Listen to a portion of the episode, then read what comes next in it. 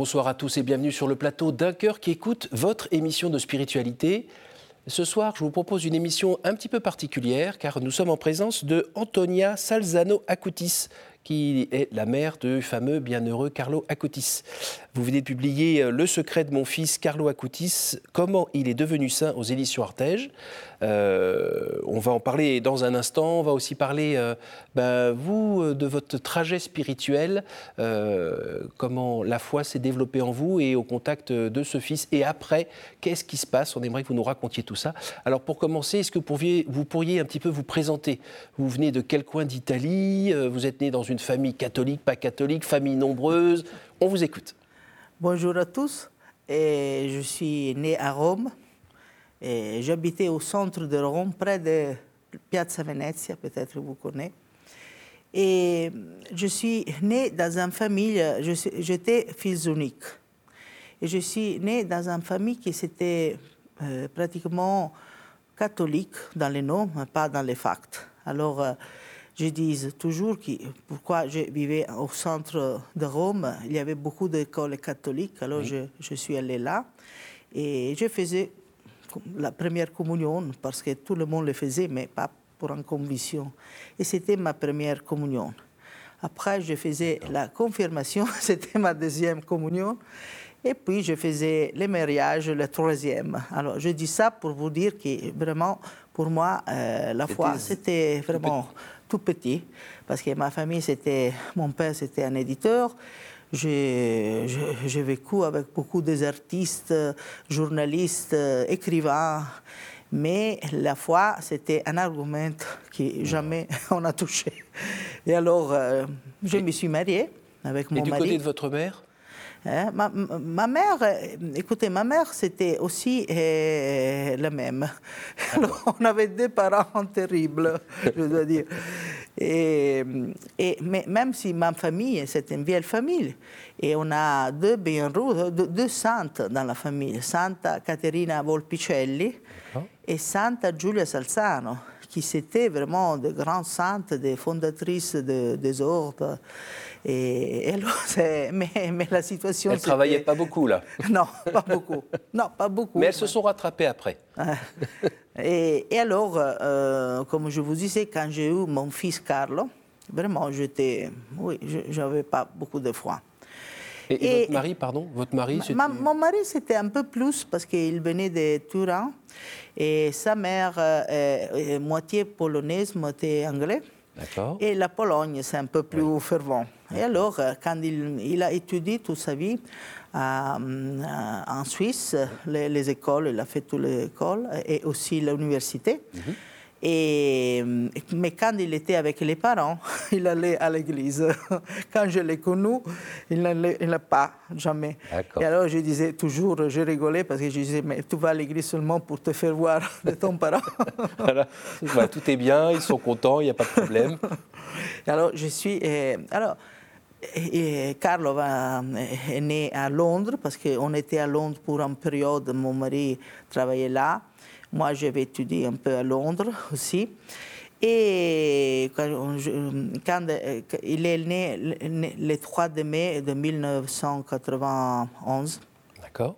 Et, et, pratiquement, on l'a baptisé euh, le 18 de, de, du mois de mai. Et puis, on est rentré en Italie parce que mon mari a commencé à travailler dans l'entreprise de famille. D'accord. Et, et, alors, euh, Carlo, c'était un garçon, un petit euh, garçon qui, et il a commencé à être anticipataire, très, très anticipataire. Je dis toujours que Carlo courait avant le temps, mhm. parce qu'à trois mois, il a dit les premiers mots. À, cinq mois, il a commencé à parler. Et déjà à quatre ans, il lisait et, il, il, écrivait. Et il était très intéressé dans la, la foi. Il a eu un babysitter qui c'était polonaise, je dois dire, qui un peu a aidé. Et, mais surtout, c'était lui qui c'était spontané, quelque chose d'incroyable. Et alors, quand on marchait sur la route, s'il avait une église, il voulait rentrer, il s'arrêtait en face de, de, la croix. Et vous, vous étiez en train de tirer ses bras pour avancer? Oui, alors, dépêche, dépêche, je sais, mais restez là. Et si on faisait une promenade, surtout le printemps, il, il, il, prenait les, fleurs pour les, pour les mener à la Vierge Marie. Alors, il était vraiment son sentiment. Il voulait lire l'histoire des, saintes, des apparitions de la Vierge Marie, la Bible surtout. Mais qui lui avait parlé de tout ça? Ah, je ne sais pas, parce que c'est un mystère pour moi. À l'école? À l'école, un peu, un peu, mais pas. Un peu, mais c'était lui, ce désir de Dieu qu'il avait. Et c'est pour ça qu'il a fait la première communion à 7 ans, mhm. parce qu'il était tellement préparé, tellement que l'évêque ne pouvait pas dire non il était touché, vraiment touché. Et il a permis euh, de lui faire faire la première communion à 7 ans. Et de, de, cet âge, il a commencé à aller tous les jours à la messe. Et tous les jours, il faisait l'adoration eucharistique ou avant ou après la messe. Waouh Et vous le laissiez y aller tout seul ou vous les étiez Non, non, non. Ou je l'accompagnais et c'est pour ça que j'ai commencé à, me, à faire mon, mon travail. Poser deux, trois petites questions. Qu'est-ce qu'il va voir Qui va chercher Qu'est-ce qui se passe en fait? Non, non, j'étais très. Mais, mais écoutez, on avait déjà commencé à faire un chemin de foi parce que ce qui s'est passé, c'est que quand Karl avait presque 4 ans et demi, et mon père est mort improvisement. Ah. il avait un, attaque du cœur. Et j'étais fils unique. Alors déjà, c'était pour moi, c'était une tragédie parce que j'étais très attaché à mon père. Mhm. Il avait 5-7 ans, très jeune. Oui. Et, et puis, euh, il y avait Carlo qui me faisait beaucoup de questions. Alors, parce que, pourquoi ma famille, c'était une famille qui vraiment tenait dans la culture. La culture, c'était très important. Il me faisait des questions et je ne savais rien. J'étais ignorante, terrible. Je savais même la différence entre la Bible et l'Évangile. Vous imaginez qu'est-ce que c'était la tragédie. et, et, alors, cette situation me créait des je n'étais pas à l'aise avec cette situation. Je disais, je ne suis pas un exemple pour mon fils, je l'ai baptisé, mais qu'est-ce que ça veut dire de baptiser quelqu'un si après tu n'es pas, capable de témoigner rien hein? Mais ça veut dire qu'en culture, euh, culture religieuse, culture chrétienne, même votre père ou votre mère, il n'y avait pas grand-chose? Non, non, non, non, non. Jamais on parlait de... Non, vraiment. Ça fait bizarre quand on pense à l'Italie. Oui, non, mais c'est souvent. Ah oui ah, Beaucoup de Romains sont comme ça. Hein. Beaucoup de... Je vous dis euh, que c'est...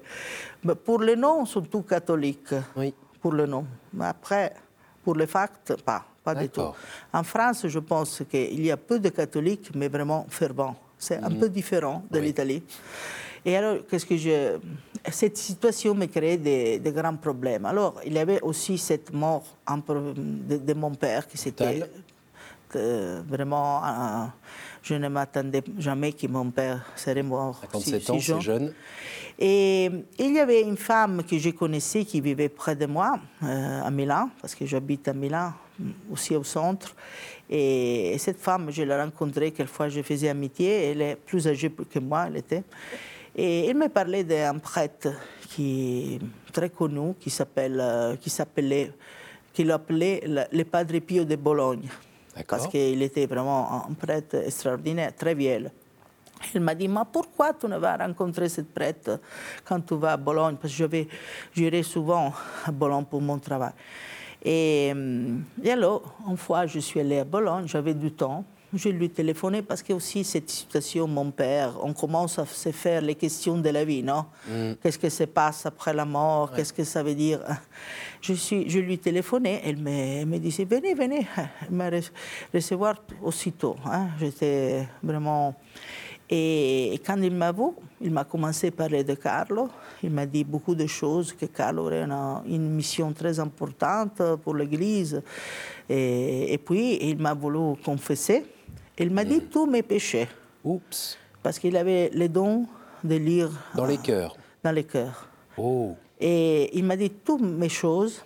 Et j'étais vraiment étonnant parce que, qu'est-ce que comment c'est possible ça Et dès là, j'ai commencé à faire un peu un changement dans ma vie. Et vraiment, je dis, j'ai commencé mon chemin de conversion, que je probablement finirai au purgatoire, mais je commençais euh, à changer ma vie et changer aussi mes goûts, mais la vision de la vie que j'ai. Hein. Les choses qui, après, qui avant j'aimais, je ne les mets plus. Mhm. Et puis j'ai changé mes habitudes, mes choses. Hein. Et, cette, cette, prêtre, cette prêtre me disait, euh, pourquoi tu n'études pas euh, théologie un peu? Parce que vous, vous êtes très ignorante, alors c'est bien de... Hein. Et alors euh, j'ai commencé, même si j'avais mon travail, à suivre des cours de théologie, de faire des examens, et pendant 15 ans. Et je faisais beaucoup d'examens, mais c'est pour moi, non pas pour faire rien on le sent d'ailleurs dans, le livre. Hein. Ah, c'est très étoffé. Euh, on voit bien qu'on est dans. On s'inscrit dans la pensée de l'Église avec euh, ses auteurs. Euh, ah. Et depuis un petit moment, ça se. Ça, ça densifiait le propos. Oui. Et, puis, je, pratiquement, ces, études, c'était très utile parce que jamais j'aurais imaginé, non, qu'est-ce qui s'est passé avec Carlo, etc. Et avec Carlo, j'ai commencé à faire mon chemin. Et déjà, quand il a fait, faisait sa première communion, j'étais un peu converti, comme on mm dit en français. Et alors, je l'accompagnais à l'église tous les jours. Et si je ne pouvais pas parce que j'étais pour mon travail, ma mère aussi allait. Elle, elle, aussi s'est convertie. Hein. Oh. Alors, c'était un peu une chose familière. Mhm. Et puis, sinon, il y avait notre collaborateur domestique qui, grâce à Carlo, son, son, son, son foi, il s'est converti. Il, était hindouiste de la chaste euh, euh, sacerdotale. Oui. Et vraiment, c'était tellement touché de Carlo qu'il a voulu recevoir le baptême et tous les, sacrements. C'est les brahmanes, c'est ça? Oui, oui, oui. La caste des brahmanes Oui. Et vraiment, il, est, il, témoigne aussi, hein, parce eh qu'il est ben. toujours avec nous, il travaille toujours avec nous. Et Donc on voit déjà des fruits. Euh, ah, beaucoup de fruits. Mais Carlos, Carlos, c'était vraiment, c'est comme avoir une source d'eau fraîche près de, nous. Hein. Et il touchait un peu tout ce qu'il. Et naturellement, j'ai commencé mon chemin. Surtout, j'ai compris à travers Carlo que Jésus, c'est vraiment présent dans l'Eucharistie, dans le pain, le vin consacré. Ça, c'était la découverte de ma vie parce que j'avais une vision vraiment protestante. Mhm. Je pensais que c'était seulement un symbole sur toutes ces choses. Et puis, comme tous les catholiques qui commencent à faire non, des critiques, eh, mais ce type vont à la messe tous les jours, puis regarde, il n'aide pas ça, il n'aide pas ça. C'est toutes les, les, mêmes. Et vraiment, avec Carlo, j'ai commencé à comprendre que dans les sacrements, il y a vraiment Dieu qui nous donne la grâce. Voilà, c'est pas juste le souvenir du petit bout de pain et. Euh, et de, oui, vin, c'est qu'il y a un moment dans la messe où vraiment ce pain se transforme en corps de Jésus et ce, ce vin en sang de Jésus. Donc c'est la présence réelle. Oui, c'est incroyable. Pour moi, c'était la découverte de la vie, je dois dire la chose la plus importante de ma Et votre mari, euh, il suivait ou? Oui, oui, mon mari, euh, maintenant, il va tous les jours à la messe, il fait tous les jours l'adoration eucharistique. Il est un homme, des fois, vraiment. Mhm. Et, mais il était un peu mieux que moi, naturellement, avant. Plus préparé, voilà. Plus préparé. Plus préparé, même euh, si, comme vous savez, la plupart des jeunes, même si la famille, c'est quand ils vont étudier à l'étranger, etc., ils perdent un peu le... Ben oui. Et alors, euh, euh, c'est commencé mon chemin. De, et, moi aussi, je vais tous les jours à la messe, je fais l'adoration tous les jours. C'est une, euh, une vie qui s'est centrée dans l'Eucharistie, qui c'est tous les jours, pour moi, les rencontres avec Jésus, c'est ma force, ma nourriture. Hein. Et pour Carl aussi, hein, Carl avait compris que l'Eucharistie, sans lui, il disait, je ne peux rien faire. Alors, pour ceux qui n'ont pas tout à fait suivi et qui ont vécu euh, dans un igloo toutes ces dernières années, euh, votre fils euh, a eu une maladie grave vers 15 ans qui l'a emporté. Donc, c'était en 2020, si je ne me trompe pas Non, 2006. 2006, Et c'est en 2020 où il a été béatifié Oui. Voilà. Comment vous vivez, vous, aujourd'hui, avec votre fils? Il est, il est où? Vous êtes encore avec lui? Qu'est-ce qui se passe? Bah, Écoutez, le grand Carlo a été béatifié et il a eu une diffusion mondiale. Nous avons vraiment par tout le monde, chaque deux jours, je reçois une nouvelle d'une de, grâce, un miracle possible, hein? guérison, de conversion. Vraiment, c'est incroyable. Et Carlo, euh, naturellement, nous donne beaucoup de travail. Encore? Encore beaucoup. non, parce que vraiment, on nous a appelés par tout le monde. Et il a fait des expositions euh, très importantes parce qu'il faisait les catéchismes pendant cinq ans. Et là, il comprenait qu'il y avait un problème sérieux euh, sur la, sur la foi pour les, pour les sacrements. Et il disait que nous, nous avons beaucoup plus de la chance de les personnes qui ont vécu avec euh, Jésus il y a plus de 2000 ans. Ces personnes, pour voir Jésus, eh, c'était pas facile, immédiat, non? Il était toujours entouré de foules. Hein. Mais pour nous, ça suffit de descendre à l'église la plus proche et nous trouvons Jérusalem parmi nous. Vraiment, il, euh, il disait que les tabernacles devraient être visités avec la même dévotion quand on fait un pèlerinage à Jérusalem, parce que c'est le lieu où Jésus habite aujourd'hui. Mhm. Et, il disait, je vais des, folles, des, des foules en face d'un concert ou en face d'un euh, football match, mhm. mais je ne vois pas ces foules en face de l'Eucharistie. Alors que c'est là que ça se passe en fait. Hein? Et c'est ça. Mais là, on a le créateur du monde, notre créateur de l'univers. Mm. Euh, Jésus a promis, je, je serai avec vous jusqu'à la fin du monde. Et vraiment, il maintient ses promesses. C'est une promesse divine qui a une valeur infinie. Pas comme notre promesse qui sont un peu et alors, vraiment, ces choses, c'est incroyable. Et alors, pour faire et pour aider les gens, il a, euh, il, a, il a pensé de faire cette exposition sur les miracles eucharistiques. Parce que Jésus. Avec PowerPoint ou je ne sais pas quoi, c'est ça? Il a fait. Euh, oui, oui, tous, tous. Parce qu'il était un génie de computer, je dois dire ça. Mhm.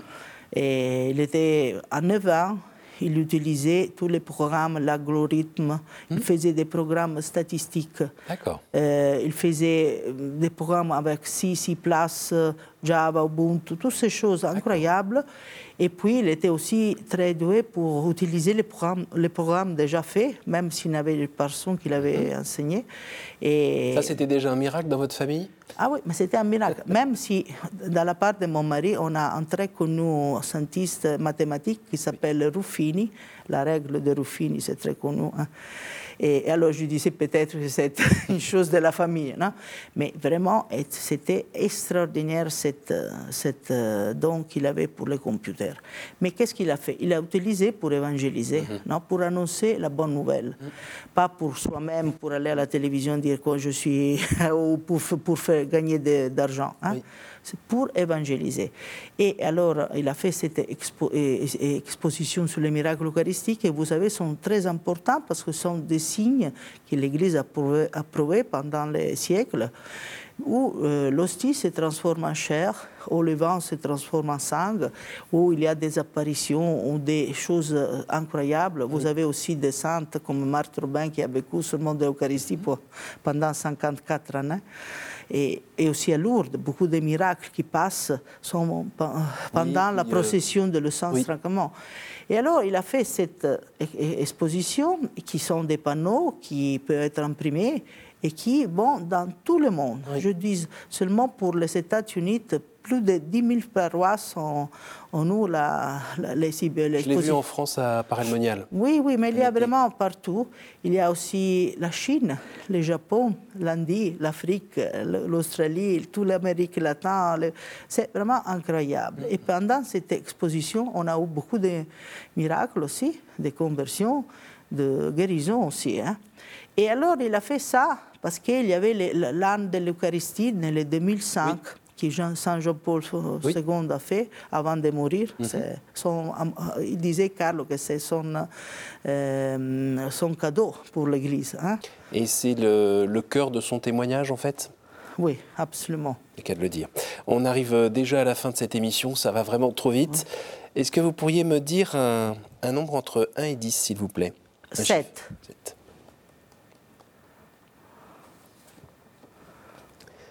Si vous pouviez revenir en arrière et changer quelque chose dans votre vie, que feriez-vous?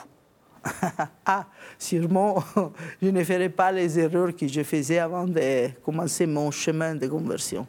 Ça, c'est clair, parce que je regrette euh, beaucoup de choses que je n'ai pas fait. Et comme Saint Augustin disait, hein, euh, je l'ai connu très tard. Hein. Mais heureusement, je n'étais pas si belle. Hein. Mais vraiment, je regrette ce qui s'est passé. Et je vois que vraiment, quand on vit sans la foi, et, je sais bien qu'est-ce qui s'est passé, vraiment, euh, la vie, on ne trouve pas l'essence de la vie. Hein. On cherche de s'amuser, on cherche beaucoup de choses pour d'idoles, disons, mhm. qui vont substituer l'amour de Dieu. Mhm. Et vraiment, on n'est jamais satisfait. On est toujours en quête, non mhm. Vraiment. Et, je pense vraiment que la foi, c'est la chose plus importante de la vie. On recommence à nouveau, entre 1 et 10 3. Quel est le personnage ou le saint que vous aimeriez retrouver au ciel? Ah, ah, À part la Vierge Marie, que j'aime beaucoup, Saint François d'Assise.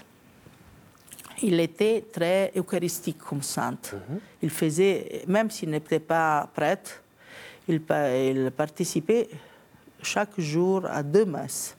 Il a écrit dans son euh, monition, euh, euh, il disait que chaque jour Jésus s'humilie, non, parce qu'il descend dans la siège royale dans les mains des sacerdotes. Non Alors, il parlait de l'Eucharistie dans une façon extraordinaire.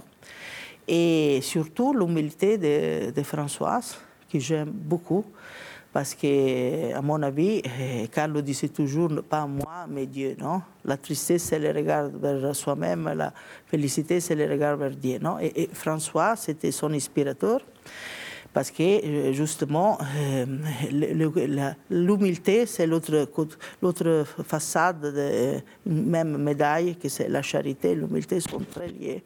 L'humilité, c'est la vertu de l'humilité, c'est une vertu. Et vraiment, le problème, c'est que nous avons un ego énorme. Et à travers l'Eucharistie, Jésus nous aide à avoir son humilité, parce que comme Carlo disait, l'humilité de Jésus, c'est d'avoir à traverser ce tunnel massacrant qui s'appelle l'incarnation. Ce n'est pas d'être né dans, un, dans la pauvreté. Ça, c'est bien, mais c'est surtout qu'il est la, sa substance, c'est l'infinite. Il est passé dans une substance de finitude, Fini. non? Fini. Et c'est incroyable parce que nous nous, nous, nous nous rendons compte qu'est-ce que ça veut dire ça. L'humilité de Jésus. Et à l'école de Jésus Eucharistie, nous, nous, nous, apprenons à être humiles, à comprendre que tout ce que nous avons de bien vient de Dieu et toutes les mauvaises choses viennent de nous-mêmes. Hein. Et ça, c'est très important pour le chemin de, notre chemin spirituel, hein, vraiment. Alors, une dernière, mm. avec euh, question courte, réponse courte. Dites-moi. Euh, quatre. Quel conseil donneriez-vous à quelqu'un qui aimerait rencontrer Dieu? Ah, ça c'est une question difficile, mais bah, je, je, pense qu'il eh, y a des, des signes non, que, que, Dieu nous a donnés, à part la Bible, non? Est la résurrection. Il parle aussi des pagans, de la résurrection Giuseppe Flavio. Mhm. Hein. Nous avons des écrivains anciens qui vraiment nous témoignent, non? Et, mais aussi de chercher de lire la Bible et de lire aussi les histoires de, de saintes, mm. les histoires des apparitions mariales. Parce que vraiment, euh, on ne doit pas dire non, je ne lis pas. On, doit être ouvert. Parce que la culture, ça veut dire aussi, aussi ouverture. Oui. Si on est fermé, ça veut dire qu'on n'a pas la culture. Hein? On, est, on a des préjudices. Et ça, ce n'est pas culture. À mon avis, on doit s'ouvrir et chercher de faire un chemin de recherche. hein. Et Jésus nous a donné beaucoup de signes. Mais si nous voyons par exemple des gens comme les Chartreuses, qui vivent cette vie solitaire, toujours offrant pour la conversion des hommes, de l'humanité, non? La vie qu'ils font, non? Regardez les Chartreuses. hein. C'est vraiment, ou les missionnaires, les missionnaires qui laissent tous. hein.